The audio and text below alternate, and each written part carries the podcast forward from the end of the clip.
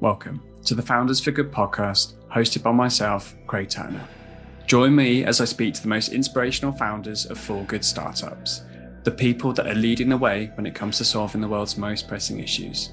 I explore their journey as founders and their best kept secrets on how to grow a for good startup and how to hire top people. My hope is that this will inspire you to be part of the solution and do your bit in making the world a better place. Thanks for tuning in to the Founders for Good podcast. Today, we're chatting to Tom Hooper, founder and CEO of Third Space Learning. Tom has dedicated over 12 years of his life to making learning and tutoring accessible and affordable to everyone. First in his business Brightspark, which he successfully exited, and now in his second venture, Third Space Learning, where they've built a scalable model for helping children from disadvantaged backgrounds get access to the tutoring support they need. So, I'm going to start by delving into your background a little bit, if that's okay. So I was having a little hunt around on LinkedIn and uh, doing my research, and I saw that you actually started out in politics. And I guess if things had gone down a different route, we could be looking at a, a politician or a, future prime minister. Uh, I don't think that path was ever one that was sat in front of me. So I, I. That said, I loved it. I loved the year I spent in Parliament. So I did politics and philosophy at university, um, and I never imagined that I'd ever work in politics. But after I remember in the summer that I left, it the University of Edinburgh. So the summer I left, a friend called me and said, "There's a job as a research assistant in Parliament. You know, why don't you come along with me and meet some people?" And I did. And the next day they said, "You know, if you want a job for a year, come in." And I just it it was brilliant. I loved it. Absolutely loved it. It's you know, my office was in Big Ben. It, you know, the atmosphere, the the frankly the partisanship, the it was just it was really exciting. Um, and it was obviously something I'd studied it. I was really interested in it. Um, lots of young people. It was it was great. It was really I loved it. I loved it. So it was never. It's it's always been an interest which I studied, and I'm, you know, like most people, I'm still very interested in politics and policy. Um, and indeed, it's very closely aligned with the work we do at Third Space Learning um, increasingly so as we grow and as I mean, I'm sure we'll talk about this later, but but the problem that we help to solve has sadly um, grown significantly post pandemic with learning loss and, and the attainment gap. Um, and kind of fortunately, government is investing a lot more money, and, and, and policymakers are investing a lot more time and energy in trying to figure out how we solve these sorts of problems. So, um, yeah, it, politics um, was never going to be a path for me, but working in Parliament was amazing. It was closely linked to, uh, uh, you know, I suppose, motivation and interest that I've always had and, and still hold. And I then noticed you you went from that. You managed to fund for a few years before moving into education. Again, didn't seem like the necessarily like the linear career path you might you might imagine. What what led you to to do the fund fund manager role, and then and then how did you finally end up in in education? Yeah, I mean it's a, it's a good question. It, it was very apparent that I couldn't. There's only so long I could spend doing something I didn't care about. Um, and but what was good, it was you know it was well paid. I paid off my debts from university. I saved up some money, and that that allowed me to to quit when I did, which was after six years in 2009. Take some time out and think about think more clearly about what I would be passionate about and what I wanted. And that's led me to founding my first business, Brightspark. So um, we're always going to focus mainly talking about third space learning, but to chat about Brightspark for a little bit. Um, where did the interest in education come from? I suppose the underlying motivation was not education per se. So when I thought of, of the kind of factors that motivated me, um, I wanted to be a part of building a business. So founding or early stage, I knew that I wanted that business to do something that had that achieved a social good, um, something that something that I could feel like it was adding to society. I was, I was solving something that, that, mattered. I knew that was something that social enterprise interested me, but I wanted I wanted that motivation. Um, I knew that that would that would really satisfy me. I didn't know how that would manifest itself. So it didn't necessarily have to be education. And education is a fairly obvious one, but it could have been other sectors. But it was more, you know, are you solving a social problem in an in, in innovative way? That that was the key question that question and motivation that I was interested in. And then team as well, as I said, I, I wanted to I wanted to be a part of a team and building a culture that that I enjoyed, that I feel satisfied by, that you know, that matters. Like you want your work to matter. It's such a big part of your life. Yeah, I wanted to feel. I wanted to really care. I guess we link back to your previous question about finance. Oh yeah, I enjoyed it. I'm glad I did it. I just, but I didn't care. There's only so long you can do that. So that those were the motivations, like stage of company, social impact of company, culture of company. That that's what I knew I wanted to try and cater to. And then kind of how that translated into into Brightspark and education was looking at it was actually looking at some of the examples of where Indian tutors were working with US students and thinking that through from a product and a, a, social impact perspective and thinking, well, you could take models like that. And actually, if you really want to try and um, have work with children who really need that tuition, you should be working with schools in partnership with teachers and building the product in a way that allowed teachers to direct it at those children with the greatest need in a way that supported their class teaching. Um, and originally, I didn't, I, I, hadn't thought I'd do that as a business. I just saw it and I thought that's so interesting. But actually, what if you did it like this? You could, you know, you could really create something that could have more social value. Um, and then just I sort of found myself just thinking about it the whole time. And, then it became quite clear that okay, right, so you got to do this. And Brightspark became um, and Brightspark was this extraordinary experience where I set the company up. It was the first business I founded. I was, was just me, self-funded with a, a, like a pitiful budget, but what little savings I had, launched with, um, and this is also back in 2009, 10. So it was kind of pre Google Apps for Business, I think pre AWS, like the tools that make it a lot easier to build a business were not there. And I didn't have a clue what I was doing and I didn't have any money, and it was just me, and I was making every mistake in the book. So it was like, you know, it wasn't wasn't great, but you know, got the business launched, got customers, got a lot of interest, and and I mean, extraordinarily within two months of launching the business, I had two offers of investment and one of partnership from strategics in the sector. And I, I took one of investment from a company called TES, uh, um, became a effectively a product of theirs, um, which pre-investment sounded like the best ever thing. So wow, this is amazing! I could plug into their network. It's going to be great.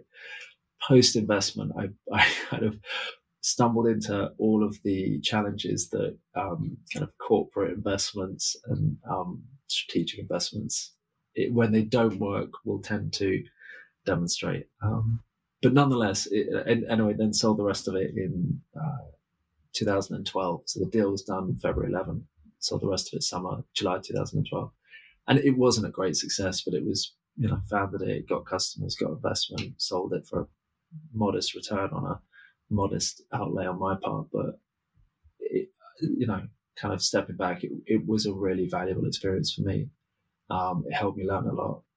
Um, and also the difference between 2013 when I founded Third Space in 2009 when I founded Brightspark. Like, in so many ways, like the education sector, the technology sector, the funding sector, um, it was just it was so different, and it plus everything that I'd learned, it, it created a much better start point for Third Space, um, which in many ways took the lessons learned from Brightspark. Well, in many ways, it did, and um, the founding of Third Space. No, so I was going to ask because I, I, don't know anything about Brightspark, and I just kind of saw from looking at your LinkedIn that in under three years you built it, grown it, sold it, and I was like, that sounds like an incredible success story. So it's always interesting to hear the kind of details behind it. But it sounds like it was a great opportunity in the sense of kind of cutting your teeth in your first venture, learning how not to do some things, and setting you up for success in the, the next venture. Yeah, yeah, I, I think that's that's a, it. It was um, if you look at it on the face value, you just said it sounds like a great success. It wasn't, um, but it was very valuable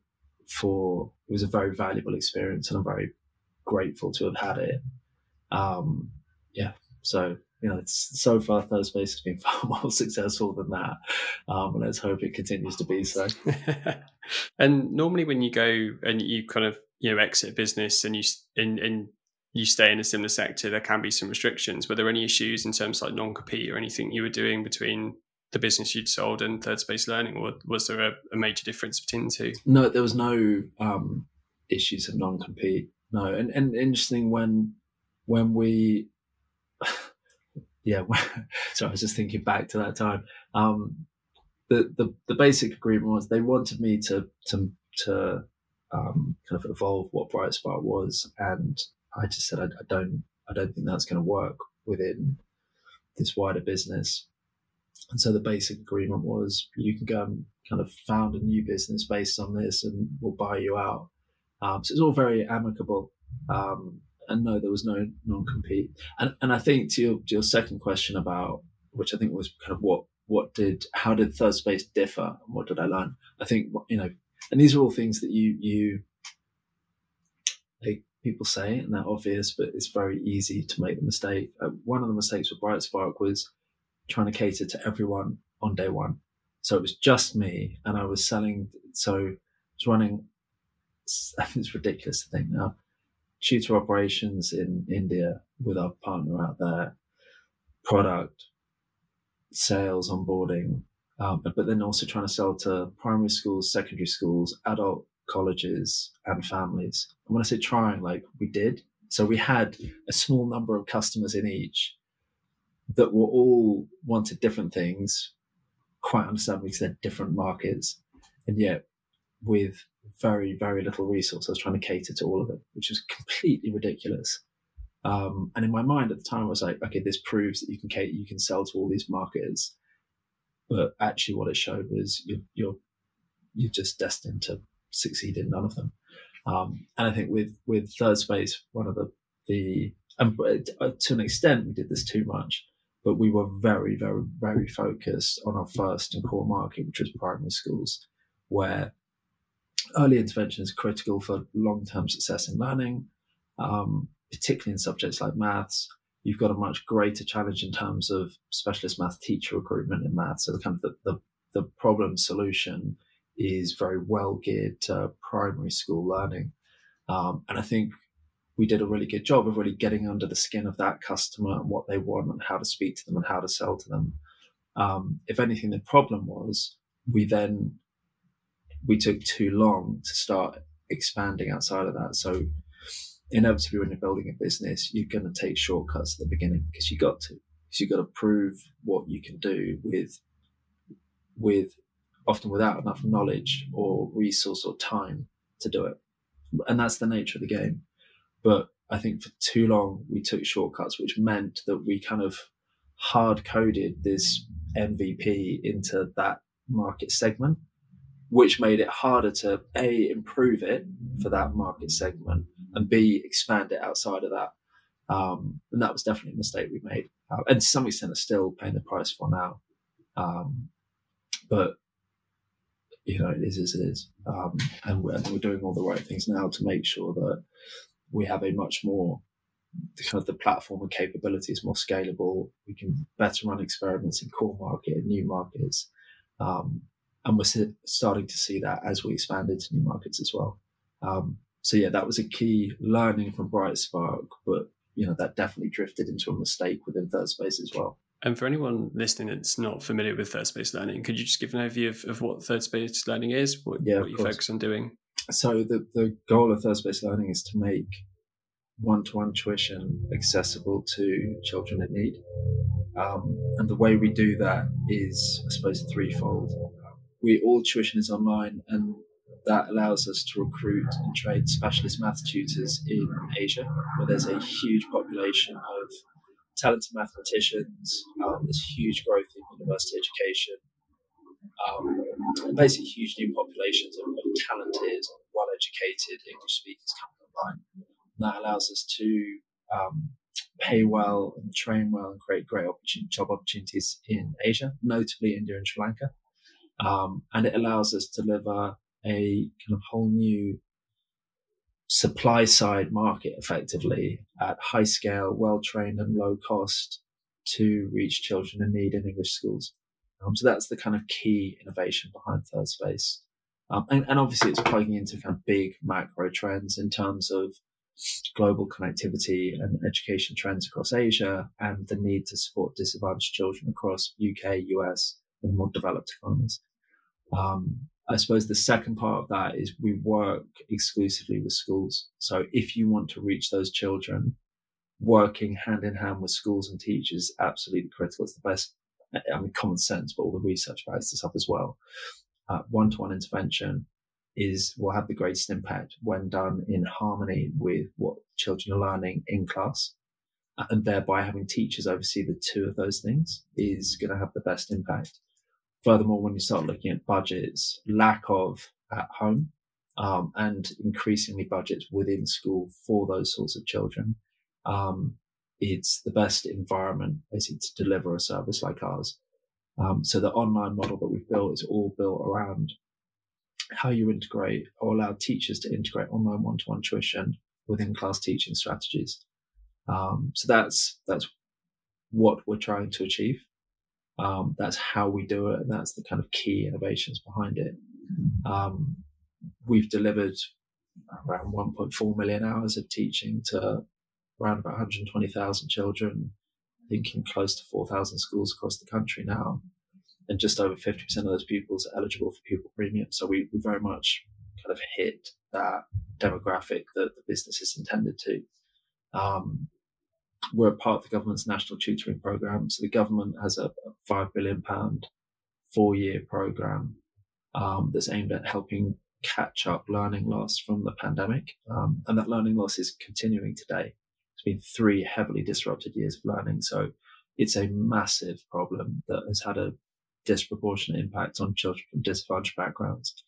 Um, and, you know, to give the government the credit, they were very quick to move to kind of mobilize policy and funding to help with this problem. But it's, you know, this problem is, is a long term one. It was before, but it's, it's inflated now. So we're, we're very pleased to be a part of that program and the accreditation that comes with it. Um, and I think the next steps for us is to really consolidate our position in, in UK schools, primary and secondary, um, where there is a, you know, the, the market, the need, the funding are better than ever. Um, this year, we're starting to look at testing out um, how we can adapt our offering to US schools where the, I mean, it, it's similar. Um, I mean, obviously, you get a much bigger market, much more funding, but fundamentally, the, the problem is the same. Schools, well, US schools were, you know, a, lot of them were closed for two two years. That causes huge problems. Um, and guess what? Though that the impact of those sector closures and the impact across the sector hits children from disadvantaged backgrounds at a far higher rate than than their peers. So solutions that are scalable, that are school oriented, that are affordable are in high demand. And I think we play a really important part there.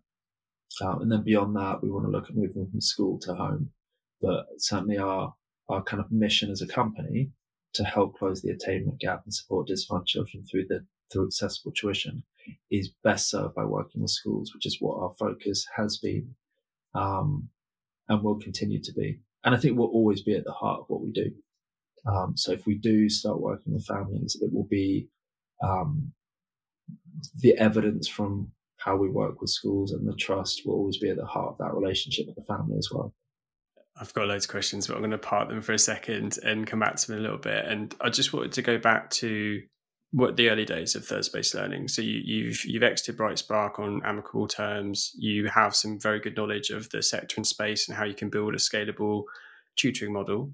Um, where were you when you started third space like was it just yourself did you have a small team of people with you was it self-funded initially uh, and like the the initial hypothesis that you were going to market after already validating some of that in the previous business like can you cover off those things for me yeah so i, I spent i spent some time post bright spark and pre third space just trying to think this through because i didn't want to i didn't want there to be any kind of emotional motivation for founding Third Space. I wanted to try and be really disciplined as to why. And I, I knew the problem we were solving, but I felt very confident in that, i.e., the attainment gap and the challenge of of um, particularly primary school level recruiting and training math specialist teachers to try and help solve that in, in the way that ideally would want it all solved right the, the best the best thing you can do for education is have really good quality teachers in class supported and retained to do their job so anything that third space does is to supplement that reality and the best lever government can pull to try and improve education and indeed society is investing in teachers. So I felt very confident that, that there, there was a problem there that we could help to solve. I knew that the what we did with Brightspark worked. What I hadn't proven was that we really knew how to sell and scale. Um, and I wanted to make sure that even though I hadn't proven that, I was confident that I could do that, confident enough to found a, a new business in that regard. And kind of on reflection, yeah, I was, um, and I thought, felt the opportunity warranted that risk. Um, what had actually changed in the interim period? So, uh, any well, many founders will know this, but the government introduced the seed enterprise investment scheme, and then the enterprise investment scheme, which had been around for longer. There was just a much better environment um, for, for supporting startups at that stage, so 2013, 14. So I raised an SEIS round, which gave us some startup capital. And with that, I said, I'm going to get a basic product and I get it in some schools. Those schools will tell you that they like it and they've got budget for it and I'll pay for it. We did that. Um, and, and those initial investors put a bit more money in to help us get a bit further down the road. We then were talking to a number of kind of bigger consortium of angel investors. And sorry, at that point, I was thinking of questions. It was me plus, I think, I think there were four of us at that point in time.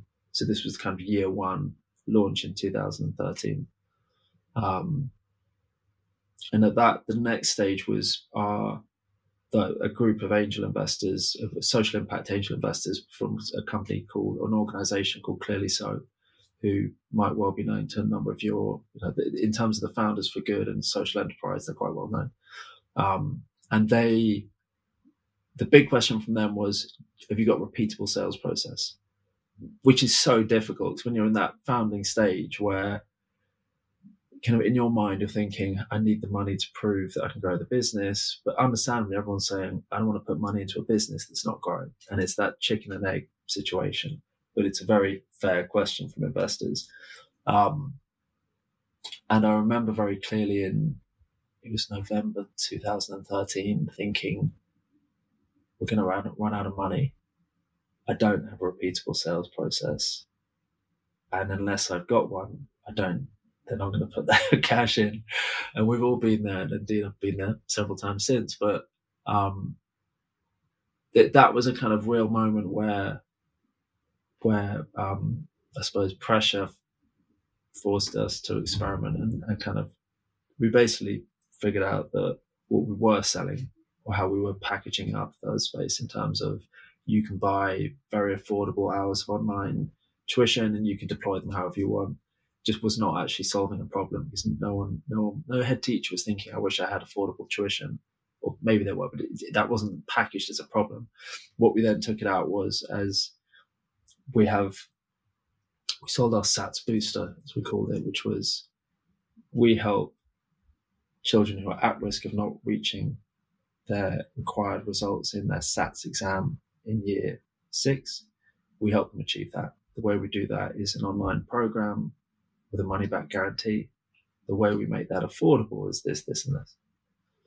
And that did solve a problem because the tuition and all the rest of it was a means to an end. That end is the problem of children, um, children failing, which keeps head teachers awake at night, rightly so.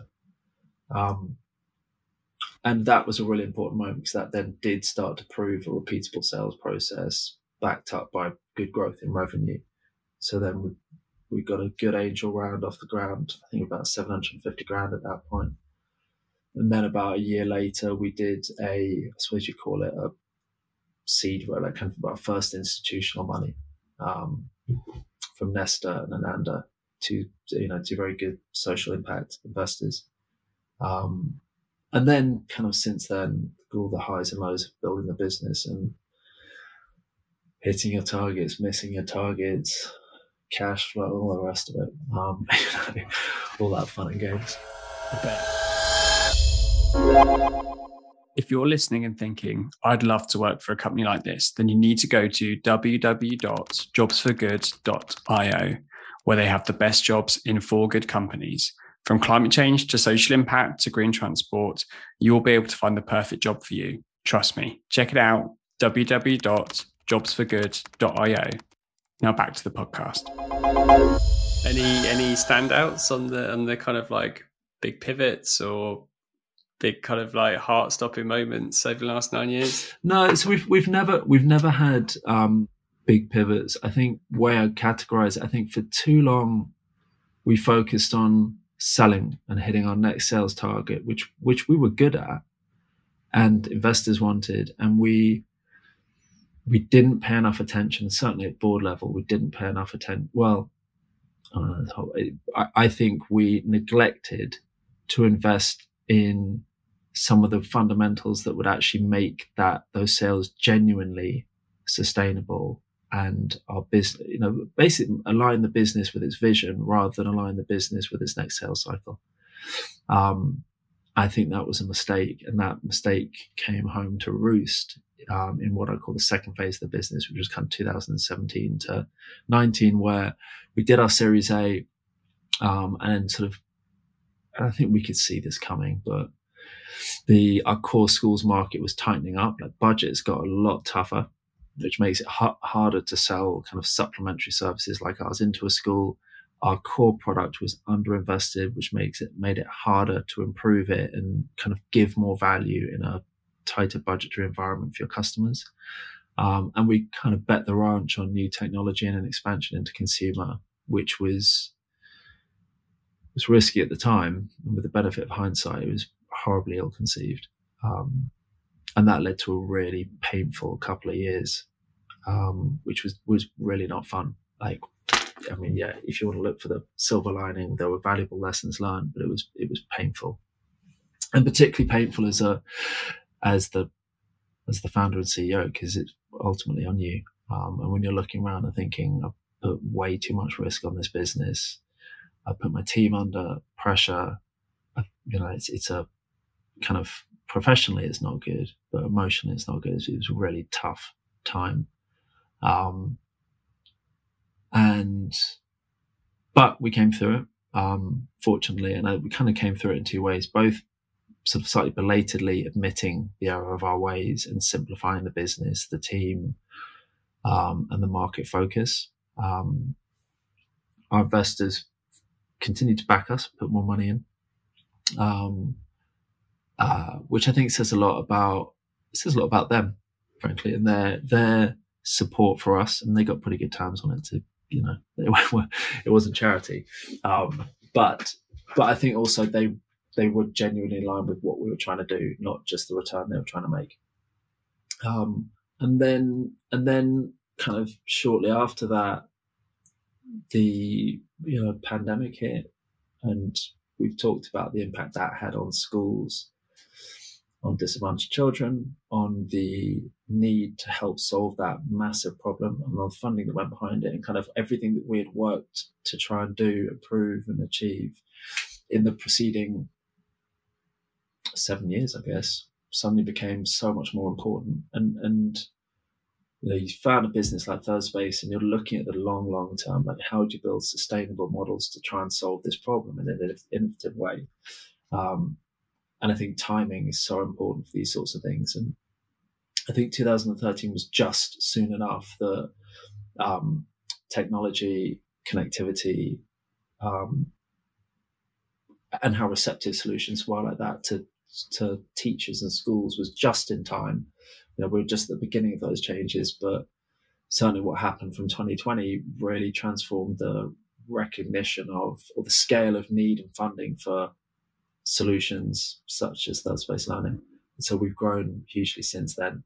Um, and I think we're, we're with that, if I look again at kind of silver lining of 2018 19, we learned the hard way what we should be focused on and what we should not be focused on.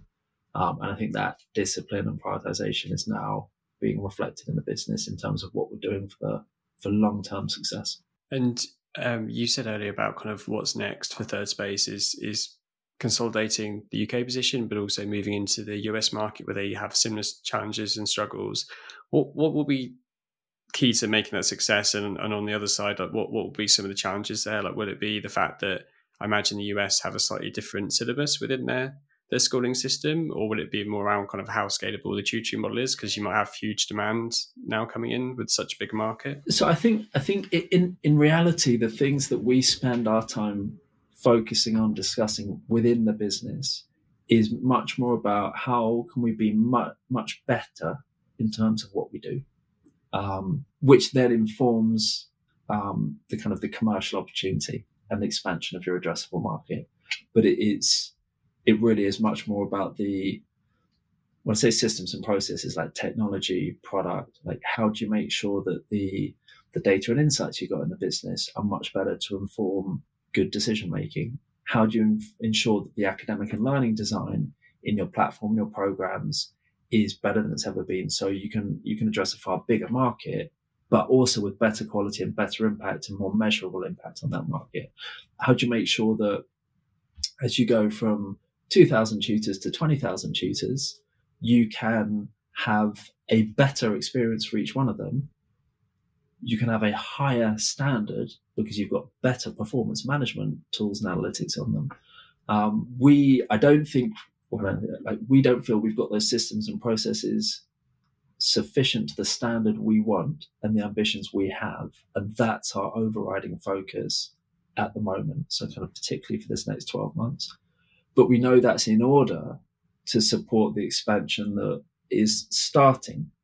Um, is kind of is the more perhaps 20% of our focus as we go from primary to secondary, as we start exploring the US school market and beyond that as we look to to start moving from school to home as well. Um, so I suppose that sorry the, the uh, the summary of that is we know that the investment we've got to make in being far better at what we do today is critical for both short and long term success in current and future markets. Um, a lot, and as I said, a lot of that is in terms of data infrastructure, technology architecture, um, and kind of the way we approach product and, and the customer research on the student and tutor side that we're doing. And, talking about the product for a minute, I imagine it must be quite complicated because you have um, obviously a child as a user, you have the tutors that, that are employees by Third Space Learning, but they're also a user of the product. You then have, I guess, the teachers that that that will roll up into in terms of like the progress from the from the child's learning, and then you have the actual, I guess, the people buying the product to actually the um, the heads of the schools. So I imagine it must be a really complicated setup to demonstrate value up that chain? Yeah, you. It's interesting because when people first get to know the business, they think, oh, I think probably their mindset is marketplace with where you can buy in lots of services, particularly things like audio. When you actually get into it and you understand the interdependence between all the different users, so head teacher, teacher, um, kind of class assistant, student, tutor, tutor manager, kind of there, there is how those things interplay in order to achieve what you want, which is really good sessions every week where the pupil turns up, audio is really good, we know exactly what they need to be taught, and the tutor's prepped to deliver that thing, um, are a lot more complicated than you think. Um, and it's like with audio, like it's a good example from a technology point of view. Often people have thought, well, it's fine. Like, there's so many different audio solutions you can just buy in. When you're dealing with school firewalls and all the rest of it, it, it it's a much it's a messy, complicated environment, particularly when you're then working with school IT leads who have to configure firewalls to, you know, it, it's, yeah, it's more complicated than, than one thinks. Um, but that said, I think I think an, an, advantage we have is we've got a really, really good understanding of how that works in the interplay between those different users and the systems and technologies that support that. Um, and I think, I think I think probably both in getting the business up and running, but also in the long term, that will present that will prove to be a real competitive advantage for us. Um, you know, we currently have the majority of schools in the country on our platform, engaging with our brand and our content and, and some of the tools within that. Um, so I think our, our the deep understanding we've got of how schools work, including the complexities of that, is a real, real opportunity for us in the long term. And um, to move on and chat to you a little bit about your kind of personal journey as a founder. You've you've had two startups now, solo founder, and you mentioned earlier about some of the, the tough challenges that naturally come with running a business. How how do you cope, like personally, when it's tough times? Like, what mechanisms do you have in place? And also, like, who do you go to for support if you don't necessarily have a co-founder to talk to? Like, who are the people around you, in or outside of the business, that you can go to for for help in those moments? Yeah, all good questions. I naturally, I'm an optimist, and I'm resilient and persistent. Like I know those are like irrespective to Third Space, those are characteristics that people who know me would describe me with, which makes it a lot easier to cope with the ups and downs of building a business. So that's true. I think the way I hope my team would describe my leadership as one. I, I'm not. I'm not a micromanager at all. So I think giving creating an environment where people can really take ownership and have responsibility and you develop a really deep level of commitment and trust. I think it's a like it just seems like the most obvious way that you should be building a business. B research will backs that up as well. Um, and C, I think if you're trying to lead for the long term and you can create that culture kind of dynamic with your team, you know, I think you the word, it, it, it gives you a lot more support and reassurance in terms of being that leader and knowing that you've got that culture and that dynamic around you. Because like we obviously I get to work with founders but also co-founders and, and different dynamics and I just wondered like when you are by yourself and you know I'm a solo founder I, I know how lonely it can get sometimes but everyone have different ways of coping with that and, and what what they need so. Yeah and and you're right and I think the the closest I've got to that, the point on being a, so, a sole founder versus a co-founder, I think the the best way of balancing that, coping with that, is the the team culture that you build. That I think in many ways there's a lot there's a lot of a lot of investors would say we'd never invest in a, a sole founder but equally found you know kind of co-founding teams can present problems as well. I think i would argue that if you're the right type of solo founder you've got to be good at building a culture of as i said like commitment and trust amongst your well, within your company but certainly amongst your leadership team that yeah that, that kind of eases some of those pressures um, and creates yeah creates that right type of environment where it's not just you trying to take all the pressure on yourself. And moving on to um, building and running a tech for good business, or, or, as you mentioned, like a social impact business, what were you very conscious of, or, or you deliberately set out to do in terms of like making sure that there were the right values in place, the right foundations to allow the business to like stay um, stay true to its roots and what you want to set out and achieve? Because as businesses get bigger, it gets harder and it can dilute so one of the things I worry about is um, I worry that you can lose sight of the good that you actually do because you're focusing for very good reason on the things that you're not good enough at, the problems you're trying to solve, the challenges you're trying to overcome. And that can be both draining, but also cause you to forget the purpose for which you're all working and the good that you do achieve through, through the work you're doing today and that's that's difficult. You know, we work with we've got I mean, circa twenty thousand children a week, right? And we tend to focus on where sessions are not good enough, right? and it's it's really painful. Just seeing one session that's not good enough is painful, even though we know that the majority of the time we do a good job, like teachers and students, and like we do a good job, and for children that really need that, and I think trying to manage that balance between yes, focus your energies on on being the best you can and improving the things that need to improve, but do also find time to step back and celebrate the things that are working well to ensure that the motivation to the team that you're building and the purpose of the business does stay present um, within what you're doing. So that's something I worry about. And I think, funnily enough, things like Slack are really helpful with that. Like just sharing customer feedback and keeping that present within the business makes life a lot easier. And that's that's one thing that Slack's great for, I think. Uh, we actually don't do a lot on trying to systematize um, kind of values or culture or any of that stuff.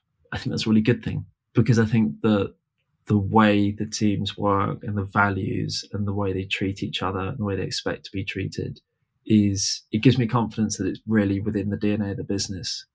Um, I'm always a little bit cynical when you see companies like banging their values out and really announcing to the world how amazing their culture is and so on, and all the systems and processes they've got in place, which I'm sure we'll probably need to do at some point. But I kind of feel if it's right, if it's truly there, people will feel it and it, it will kind of live through the business. But I might well be proven wrong by that at some point in our growth. So, I, I, I, in truth, I, I think, I think what we do and how we do it has a very clear social impact. I think, um, in particular, tech and startups, it, you know, everyone's got to have a mission all the time. You know, everyone's got to have a mission, and frankly, quite a few of them you look at and think, is that is that really a mission, or is that actually your, what your business does? And um, I slightly roll my eyes a bit sometimes when you look at some of these companies and their mission statements. Um, and I think if I look at what we do, I think it quite clearly has a design and uh, social impact. And the motivation of the people who have joined the business at the beginning and throughout has been very clearly aligned with that. So I think we've been able to retain and nurture that that culture um, and that motivation within the company uh, without having to try and systematize it. Yeah, I've um, I've spoken to people about this before, but I think um, like authenticity is key. You can always tell when there's this like amazing banner like mission or something that's been flagged around or these incredible values but it's very quick to you, you, can you can pretty much instantly walk through the door and speak to people and understand if that's actually what's been lived and breathed every day or if it's if it's just something yeah. like a marketing marketing ploy yeah. And we've done that like we've done those exercises where you do you do kind of you know what's your mission what's your vision what's your values? And we're like we had well, remember at one point they were stuck up on the wall and, and sort of quite quickly it all gathered dust because i it just didn't it didn't add anything to the business that wasn't being lived and breathed anyway. I don't know you can't fake that sort of stuff is the truth of it and I don't mean I take it for granted. I and God, I've made mistakes before where I've hired the wrong people that quite clearly, you know, good at what they did, but they did not have the values or the team ethos that I expect or that my team expects. And in some instances, I was too slow to make that change. But I, I do think, you know, as I said, you, you can't, you, you, can't just fake these sorts of things. And I, I, I feel confident that the, the kind of depth of feeling and motivation within the company is very true and indeed, you can see that now in the hiring as well. I think the people we've brought on board, the teams grow and expand. They're bringing on the right sort of people that reflect the cultures and values that they've got, um, and that were reflected in kind of how the business was founded. Frankly, so I, I feel confident it's got a kind of level of gravity and mass that is self-sustaining. And I think that's the ideal situation you want to be, where you have this like genuine authenticity that oozes from from any person um, especially when you're hiring. I, th- I, think what really good companies do now, especially when it's so competitive in certain marketplaces, is how quickly they can a candidate can feel like you are true to your purpose and, and the people there are all bought in and they're all on the same page and they'll be really great fun to work with. And I think the best companies are the ones that are able to build a hiring process which gives the candidates that experience and that a lot of time from my perspective is is the difference in securing those really good people and not being able to get them when you can't demonstrate that effectively through the hiring process. Yeah, yeah, I agree. Um, so to chat about hiring for a minute, because that's a nice little segue, and it's the last bit we'll talk about. Um, so for context now, company size, it's a it's sixty plus in the UK and and over a thousand across Sri Lanka and India. Is that right? So we're well, if you exclude our tutors, we're about I think we're about 120 in Sri Lanka and 60 I think we're just with once we fill once we fill the positions we've got in the UK, it'll be about mid sixties.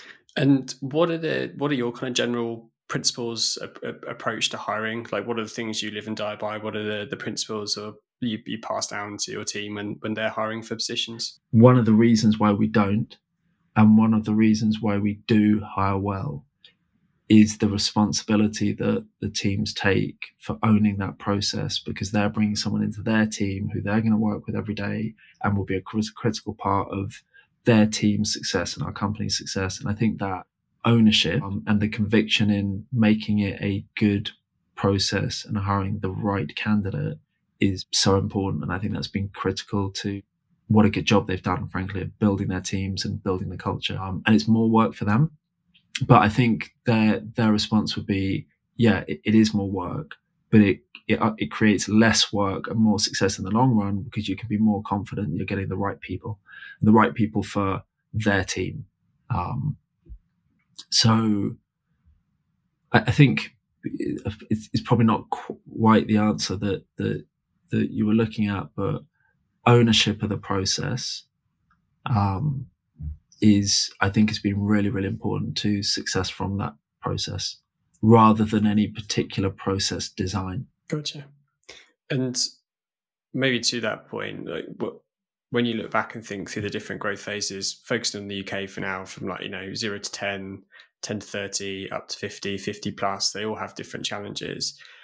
Was the hardest bit getting those initial people in that could really then help you build out the teams? Or or was it like when you look back over the last nine years, which was the hardest growth phase that you've been through from a hiring perspective?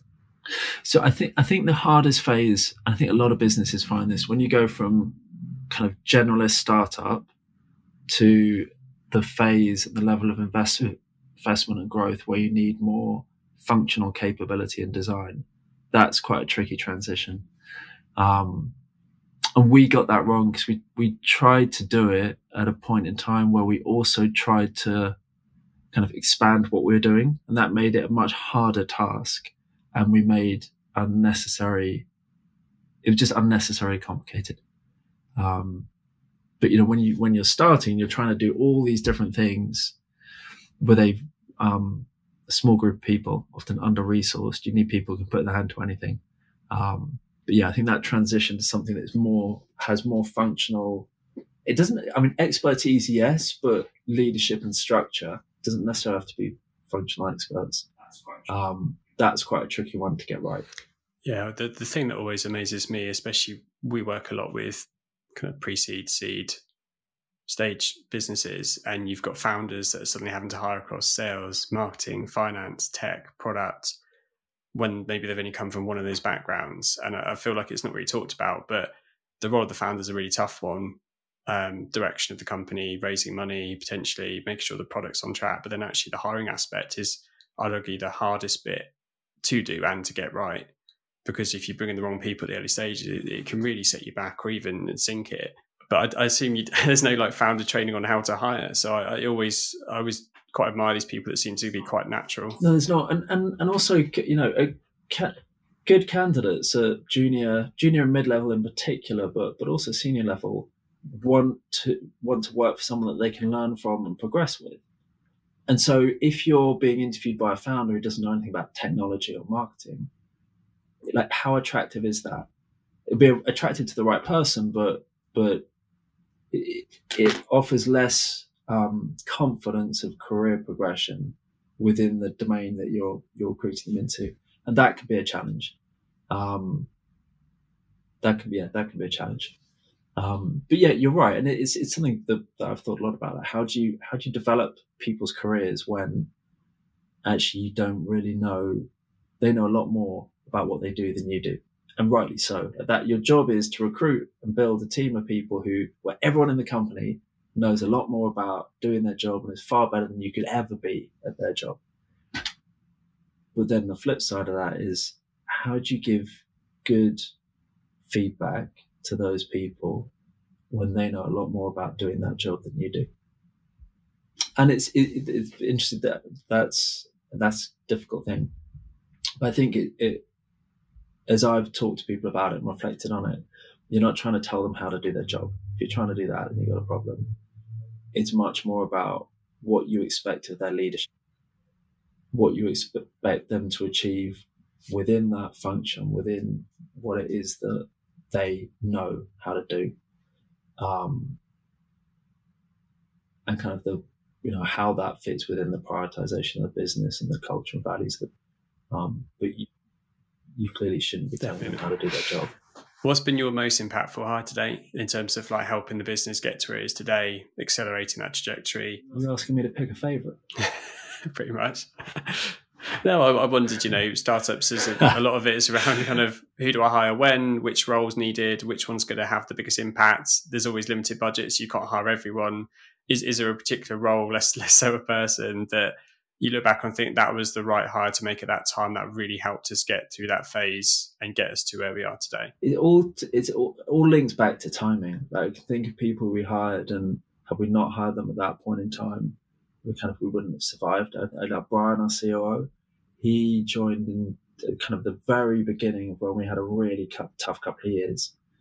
Um, and i think he was in like I, I honestly don't think the business would be around if he hadn't joined and help manage the financial product data sort of challenges we were having. Um, so that was, you know, was incredibly valuable then. Um, you know, there's, there's, but then equally, if I look at kind of across the business, one of the things that's amazing that I look back at now is if I look at our, not just like our senior leadership, but across the management team in the business, um, pretty much all of them either were join the company before or during that really tough couple of years we had. And the, the, I suppose the commitment they have shown and have built within the company, the trust they've built with one another through that tough time has created, I believe, a really a really focused team who know exactly what they've got to do. They know what they don't have to do. They understand the constraints and opportunities of the business. Um, and that kind of cascades down into the culture and, and focus the teams they've built. Um, and, you know, as, as, as hard as those sort of couple of years were, 2018, 19, I, I I hope and, and, sort of have to hope, I also believe that they've been instrumental in what we've achieved since. When, in all things being equal, revenue should be four times, like next year's revenue should be quadruple what it was two years ago. Um, we're profitable, our market is expanding, uh, the, the business is transforming. I think it's because of the, the how that team that management team, that leadership team was forged through um, having having the same purpose, that same motivation for coming into the business, and through the the tough times and the le- lessons learned at that period in time. What do you think are some of the things that Third Space do really well that helps attract people? Like I know before we started recording, you were talking about kind of well, I know personally that I think being a social impact business is a massive attractor in itself. Um, having like good levels of flexibility. What what some things that you that you offer and you do that, that you think helps you compete in the market? I think two things. I think having a business model that has clear social purpose um, and impact is attractive to work in. Um, and I think being interviewed by people and knowing that you can work with people who are decent, ambitious people who reflect that that purpose and that motivation uh, is is attractive you know, there's loads of other companies that that have similar social purpose and social impact, and equally have great people in their team. So you know, it's, it's nothing unique to Third Space, but but I think for for people who want that that who want to build products and sell into markets that can achieve that goal in a very measurable and clear way, um, and feel motivated by that, feel like the work they're doing, the, the products they're building, the campaigns they're running can really achieve good I think Space clearly provides that. Um, and I know from feedback from candidates who have come in that when they've been interviewed by our teams, and they've been onboarded by our teams, they've thought, yeah, like this is when I wanted to work in this type of business, I wanted to work with these type of people, and they've like they've what I hoped for in that culture and that dynamic, Third Space have delivered. Um, so yeah, like people and purpose, right? Um, I think we're we're good at both of those things, and they they they should be, I think, into you know they, they are obviously closely aligned. And to wrap things up, I mean, uh, a third space hiring at the moment, and if someone's interested, listening, that that would love to work with you, like, what's the best way they can get in touch or apply? Yeah, we we are we're hiring across the board in um, you know engineering, UX, research, and then we're hiring our customer team as well. So kind of account management. I think we're hiring a marketing, SEO, but we might fill those roles. They can uh, bypass Confido and come straight to us. Um, or they, they, they can, that we've got a job section on the site um, with all our jobs listed on there and speak to you. Um, yeah, they come to our website and get in touch. Thanks. Thanks for listening to today's episode.